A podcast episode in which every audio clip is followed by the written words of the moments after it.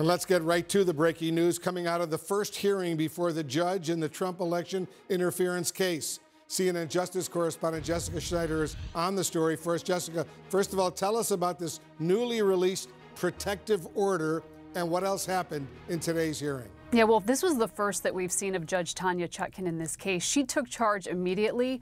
She did not give prosecutors that broad protective order that they wanted, but she was firm with Trump and his team that they are not to disclose sensitive information, including material about the grand jury or search warrants. So that is all what's part of this protective order that she issued just a little while ago.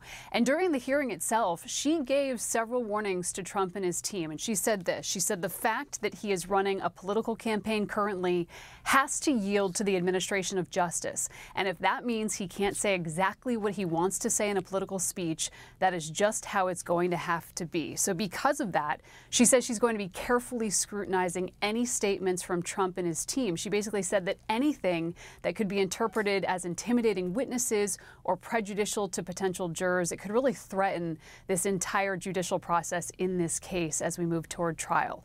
So, what's under these terms uh, that prosecutors ha are having this protective order? Well, under the terms, they're prepared to begin handing over material today. And what that material includes is 11.6 million documents. It includes hundreds of recordings of witness interviews, and it's those recordings, part of which Trump is prohibited from disclosing publicly. So, Wolf, we'll see how quickly this case could go to trial. The prosecution wants it to start January 2nd. Trump's legal team, starting next week, will propose their start date. It's likely that they'll propose it after the 2024 election, but at the rate that Judge Chutkan is moving now, she'll likely want to hew closer to the prosecution's proposed January date, but we'll see how this ultimately moves forward to a trial. Wolf? All right, Jessica, thank you. Jessica Schneider reporting. Let's get some more on all these major developments. Our legal experts are joining us, including George Conway and Karl Racine, and CNN political analyst Maggie Haberman is with us as well. Karl, you know Judge uh, Chutkan well. How do you think she's going to deal with all of this? Well, I think she's been dealing with this entire case in an exceptional well reasoned, balanced manner. And what you saw today was a split decision. She did not give the government all that it wanted. The government uh, actually sought to restrict the ability of Mr. Trump to analyze the evidence without his lawyers. She struck that down. She permits President Trump to access this evidence. It's really important that he have access to the evidence anytime he wants without a lawyer present. Yet she's going to make sure that witness intimidation, obstruction of justice, or any interference with the administration of justice is not going to occur on her watch. What do you think, George? Is this a five page protective order, as it's uh, called, a reasonable document? And you think Trump will actually abide by what, what's written in this? Well, I don't know if it's a, I don't know if he'll abide by it. It's, he has trouble abiding by rules and laws, as we well know. Um, I mean, the protective order isn't shouldn't be that big a deal. It normally is not a big deal. We have them in civil cases and criminal cases all the time when people are producing, one side is producing sensitive information pretrial to the other. So I, I can't imagine that Judge Chutkan approve something that wasn't perfectly within the realm of possibility. But you understand, it's understandable that the Justice Department would seek as much as it could, given who the defendant is. And it's very important to remember. I mean, Sam Bank, what's his name? Sam Friedman. Bankford Friedman was, was ordered by a judge in New York. He's going to be ordered to go back to jail because he gave some materials to the New York Times. This is a very serious, this is very serious stuff to violate a protective order, and it was good that Judge Chutkan uh, uh, uh, warned uh, Trump today about that. Yeah, it's a very significant development to read, and it's fascinating reading once you read these five pages.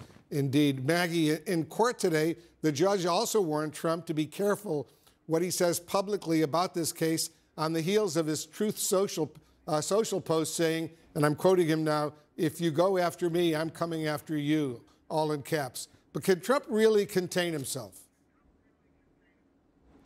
I don't think we've ever seen any evidence that Trump is eager to contain himself. There are moments, Wolf, when his back has been against the wall, when he has been better than others, but he likes testing the bounds and seeing what he can get away with. It would not surprise me. And again, we have no idea what he's going to do. We know the things that he says upset his lawyers. We know that they are frustrating to his lawyers because they can't control him. Donald Trump has a history of testing the boundaries. And so I think that you can see a scenario where he will continue to say provocative things online to see if the judge will turn away from it.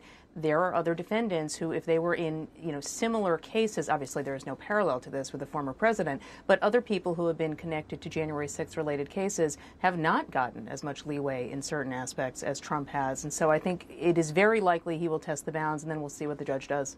We'll see what she does indeed. You know, Karl, Judge uh, Chutkan says that uh, Trump is a criminal defendant before he's a political candidate. Is that true? I think in this courtroom it is true. Uh, what uh, Judge Chutkan is focused on is making sure that the evidence in this case, particularly the sensitive evidence in this case, is tried in the courtroom, not on the campaign trail.